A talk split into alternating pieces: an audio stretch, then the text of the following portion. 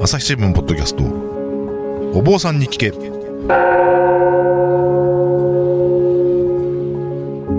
朝日新聞大阪本社文化部の武田真潮です。不安を抱えて生きる人々が大勢いるコロナ禍の時代。日々の気になるあれこれお坊さんに聞いてみようということでお届けしているシリーズ。お坊さんに聞け。いつもとはちょっと視点を変えて普段生活では得られない気づきを発信したいと思っています、えー今回も引き続き3回目のご登場ですね、えー大阪府寝屋川市の大念寺にお邪魔して副住職の関本和光さんにお話を伺っていきますどうぞよろしくお願いしますよろしくお願いします。えー前回前々回と H1 グランプリの話からですねあの法話で勉強されてはい。こう仏教って結構役に立つぞっていうところから、はい。えー自殺防止センターの相談員をはい。されているというお話まで伺ってきたわけですけれども、はい。ちょうど私が12年前に関本さんを取材した時に、えーまあ、自死遺族法要ということをやってらっしゃったはい。というところでちょうどお話が終わっておりまして、はい。その自死遺族法要っていうのがなぜ必要なのかっていうところをちょっと改めて伺いつつ、はいどうやっているのかっていうのをもうちょっと具体的に伺えたらと思っています。よろしくお願いします。はい。よろしくお願いします。あの自死遺族法要っていうのは、まあ、お坊さんがやるわけですけど、これは融通念仏書のお坊さんがやってるというわけではないんですよね。わけではないですね。あの、宗派を超えて、もう宗派の垣根を取っ払って、いろんな宗派でやってます。何人ぐらい今、お坊さんがやってらっしゃる？今手伝ってくださる大阪のスタッフで30人ほど。そんなにいるんですか？はい。いや、なんかだいぶ増えましたね。そうですね。最初の頃から比べると。ちなみにその一番最初に法要をやったのはあのご本山の方だったんですか？大念仏寺1回目だけ大念仏寺を使わせていただきました。で今はどちらでやってる今、四天王寺です。あの私が取材した時に四天王寺でやりますってお話だったのでじゃあはいもうこの10年ずっと四天王寺でやり続けてるとずっと四天王寺です。これなんで四天王寺にになったんですか？まあ、四天王寺が言ったら仏教最初のお寺ということもあって、聖徳太子が建てたからっていうことですかね。というのもありますし、はい。まあ、いろんな事情があるんですね。あの、大きなお寺ですと、やっぱり北御堂とか南御堂さんははい。浄土真宗なのですが、浄土真宗さんでは、あの、般若心経というお経を唱えにくいというご事情もありまして、般若心経って大体日本のお寺お寺って言いますかどの宗派でも唱えてはいるそうなんですよね。よね一番有名なお経が般若心経というお経なのですが短いです、しねそうなんですよ。ただ、問題は、般若心経というお経は、浄土真宗と日蓮宗の方は唱えないという縛りがあるんですね。あそんな縛りがあるんですね縛りがあるんですよ。なので、北御堂とか南御堂さんなんかですと、ちょっとなんか問題が出てくるようで、ああ、そっかそっか。西はいまあそうですね。お西さんとお東さんとこですもんね。はい。なので、まあ、それもありつつ、まあ、四天王寺の方が、あの、まあ、お檀家さんを、たくさんのお檀家さんがあるわけでもなく、うん、いわゆるシンボル的なお寺さんでもありますし、うんちょっとまあ、仏教界全体が、えー変わってきたかなっていう印象を持っていただくためにも、四天王寺さんの協力がちょっと欲しかったんです。うんなんか、四天王寺さんの方でやってらっしゃるっていうのは、なんか私としては、お、なんか、四天王寺余裕があるなってちょっと思ったんですよね。まあなんなら、聖徳太子打ち足みたいな。ね、いえ。和国の教、和国の教主だって。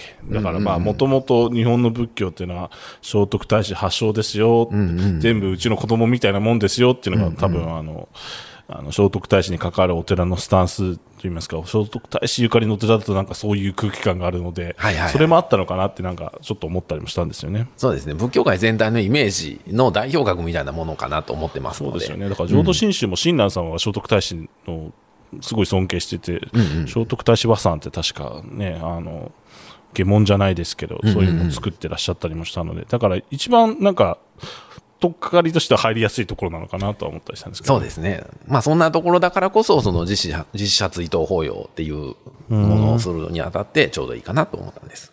えーちなみに、その法要はい毎年いつ頃やってるんですか？毎年ね、年末の12月にさせていただいております。あじゃあ今この収録がちょうど12月なんでそろそろそうなんです。今年は10えー12月の7日の日になります。あ実は明日ですね。そうですね。はい。あの、実際12年間やってきてどうですか？なんか変わったこととか変わってないこととか何か感じるものは？何かありますか？やっぱり変わらないものっていうのはありますね。うん。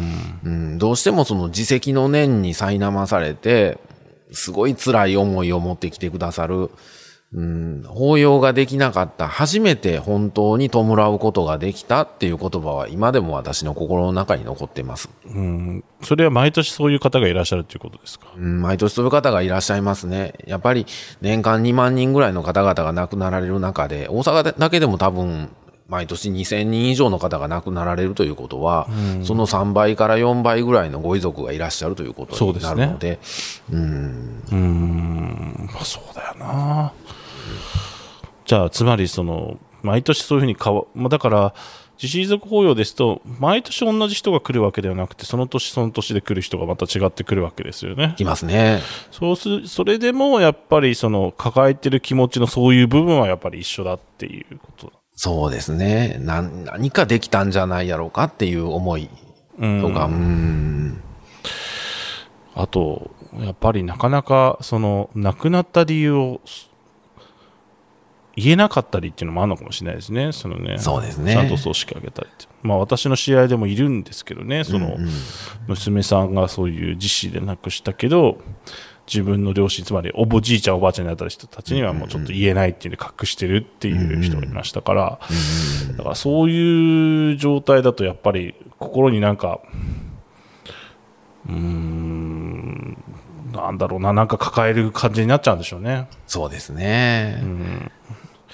あの、周り、どどうなんですかね、少しまた、その、昔だとその自死、自殺っていうとなかなか言いづらかった空気っていうのはずっとあったと思うんですけど、またそれは少し変わってきたところも世の中あるのかなっていう気も若干してなくはないんですよね。そのなんか報道なんかでも、特にあのブラック企業うんうん。の報道なんか見てても、そういうところがあるから亡くなる人が出てしまう、それは社会悪なんだっていう形で、はいはい。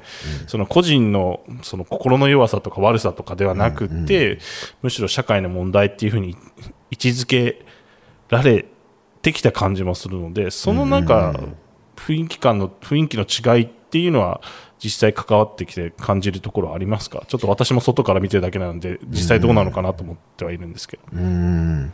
実際まあ変わってきてるところもあるかなとは思います。昔だったらあの、癌で亡くなった癌のご遺族の方なんかも公表はできなかった、なかなか外には言えなかったっていうのがだんだん癌で死ぬっていうのは普通のことになってきた。っていうこともありますし、自殺っていうのもやっぱり追い詰められてくると、人間の心を壊してしまうと、やっぱり自殺という選択肢がどうしても出てきてしまいます。うん、これは誰にでも起こりうることなので、うん。まあ、そういうことがだんだんと分かってきた、決して身勝手な死ではない。っていうことが分かるようになってきたかなとは思っています。とはいえ、やっぱり亡くなった方のご家族、ご親族の、まあ、悲しみとか苦しみは変わらない変わらないですね。あのその自死遺族法要っていうのは、そのどういう形で今募集って言いますか、その申し込みを受け付けてるんですか？まあ、あの、ホームページから、あの、自死に向き合う関西僧侶の会。自死に向き合う関西僧侶の会ですはい。ね。とか、えーまあ、あの、自死追悼法要とか。自死追悼法要はいうん。そういうので検索していただくと出てきます。でそちらの方で、えー受け付けるという形なんですね。そうですね。このコロナ禍ですので、あの、まあ、予約制を取っておりまして、四天王寺さん自体が今、定員があるんです。ああ、そうですね。そういう時期ですもんね。その時期というか時代というか。そうなんですよ。このコロナ以前は別にそういうものがなかったので、あの、ご自由に来ていただいて参列していただけたんですが、このちょっとコロナ禍の間だけはそういう定員制を取らせていただいております。あ何人まで入れるんですか？マックスで、うーん、40。ああ、そうなんでで、すね。二部制なので、まあ、80人までは80人来れるかなと。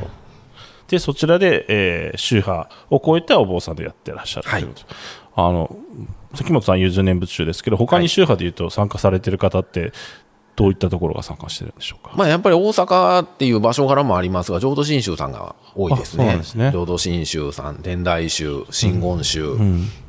えっ、と、あと、東京とか名古屋、広島、福岡からも手伝いに来てくださるお坊さんがいますので。そうなんですか。はい。あじゃあもう本当に、オール日本仏教みたいな感じでやってるってことですね。そうなんです。それに加えて、あの、もし万が一のことがあってはいけないのを想定、まあそれも想定して、あの、お医者様もいてくださいます。はあ、で、お医者様はちなみに牧師さんです。あ、そうなんですね。あ、牧師兼医師ってことなんですね。そうなんです。はあ、そうなんですね。じゃあもう、あの、仏教の長宗派だけじゃなくて、そもそも仏教、キリスト教の垣根も越えてみんなでやってるとはい。いうことなんですね。朝日新聞ポッドキャストお坊さんに聞け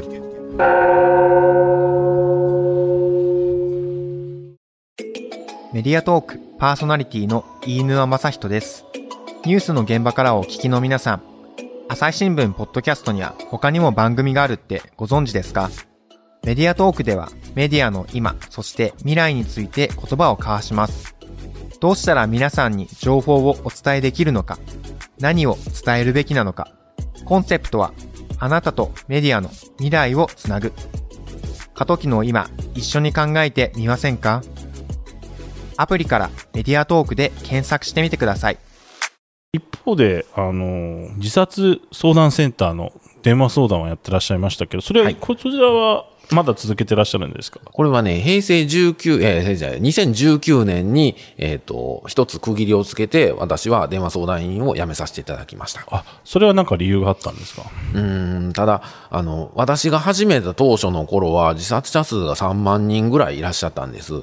で、それがこの10年の間にだんだんだんだん減ってきて、2万人ぐらいになって、1万人ぐらい減ってきたんですあね。そうですね。でもその1万人ぐらいトータルでは減ってきたんですが、若い世代の数は変わってないんですね。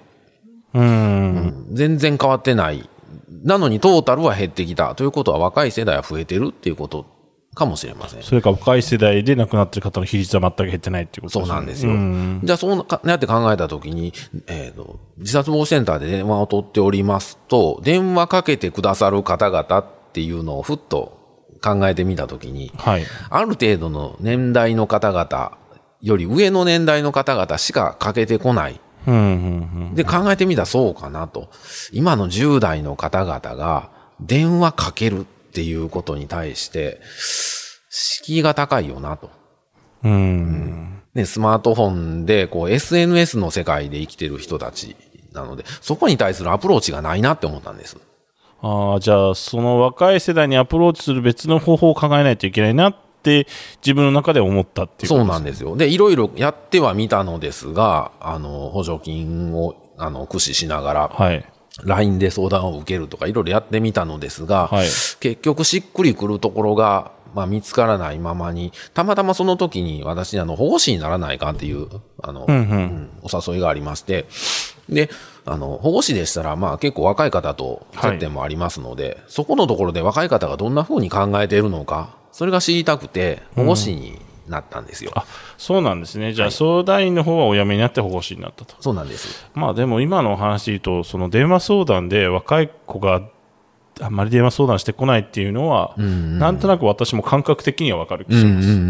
あの、実際会社で働いてると、あの、電話でやり取りするのは一定年齢より上の方たちで、それより下の、なんでしょうね、20代、30代の前半ぐらいまでだと、やっぱりどうしてもメールとか、そうですね。あとは社内でもあのグループウェア使ってますので、そっちのメッセージとか、そういうところでのやり取りがどうしても増えていて、まあ、この前もおじさん記者とたまたまやり取りしてた時に、なんかなさ昔は電話でデスクとやりとやりやりしたもんだけど、そういうのがなくなっちゃうのは寂しいよね って言っていて、だからまあ、とはいえも時代が変わってる以上はね、なんか別の方法を考えなくちゃいけないのかなと思いました。あの、で、保護司の方なんですけれども、こはいはいちらは、えーいつ頃からやってるんですか ?2019 年から、2020年ですか？そうですね。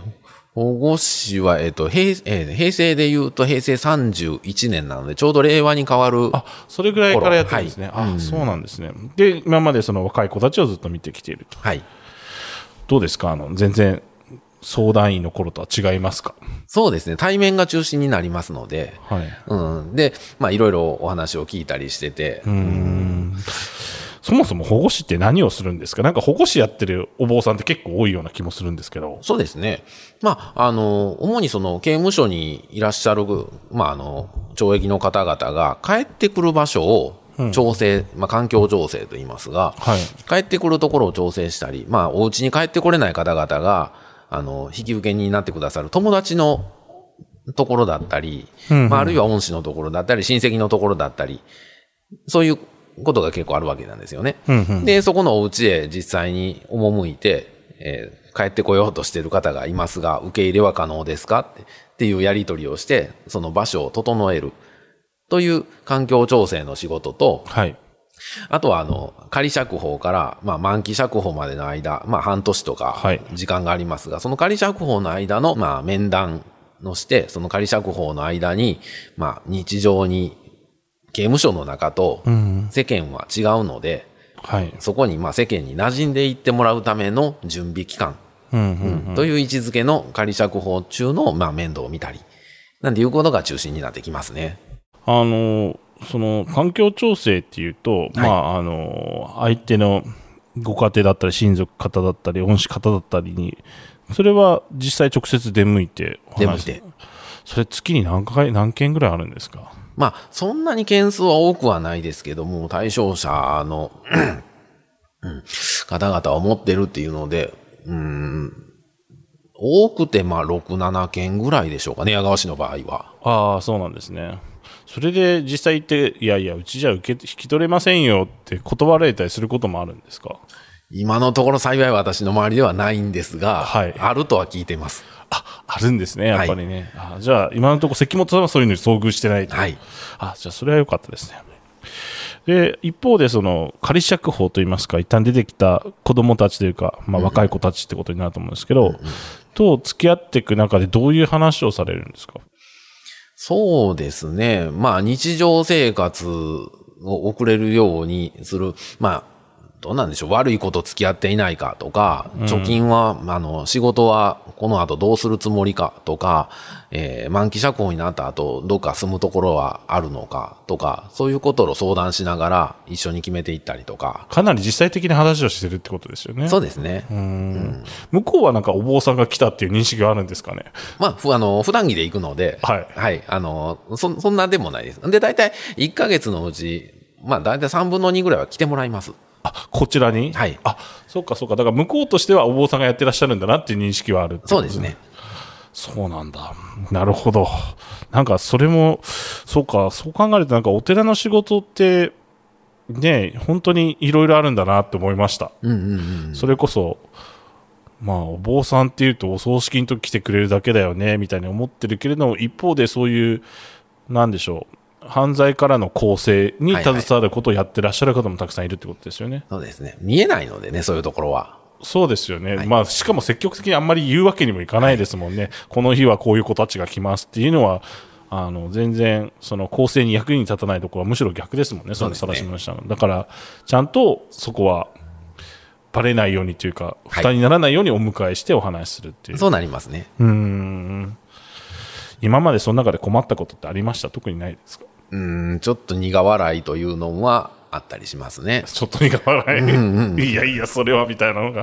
いえ、あの、まあ、コンビニの店員をされてる若い、まあ、17歳の方が、はいお話してくだくださったんですけど、本当にこう、こうど どう言うていいのかわからないお客さんが必ず一日に一人はいらっしゃると、はいで。こういう大人を見てて自分が言うのはなんだけど、こういう大人にはなりたくないなと。あすごい反面教師になったなと思ったんです。まあ、頼もしいじゃないですか。はい。いやー、でもいい話ですね。そっか。なんか、そのね、あの、刑務所が少年かわかんないですけど、まあ、はい出てきてけ、そういう世間のを見て、自分はこうならないぞと誓ったという話ですね。そういうことです。なるほど、わかりました。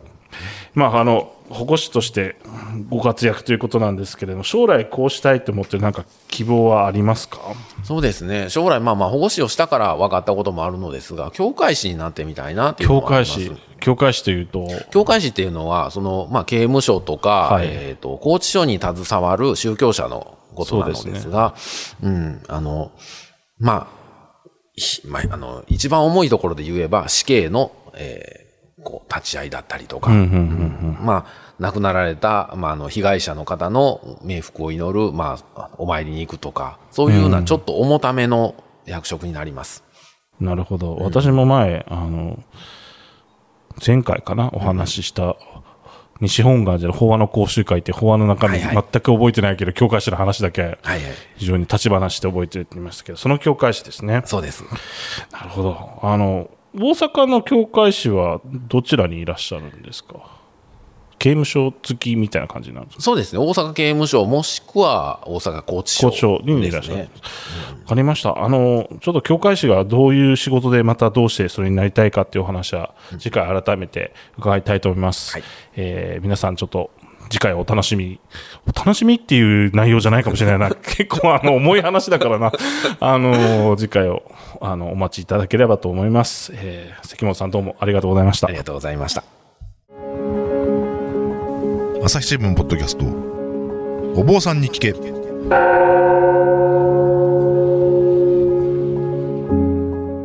朝日新聞の武田真潮です、えー今回もまた関本和光さんにお話を伺いました、えー関本さんあの僧侶クリニックっていうのをなんかやってらっしゃると聞いたんですけどそれは一体何でしょうか？そうなんですよ。えっ、と、まあ、お医者さんであれば、かかりつけ医というお医者さんがいらっしゃいます。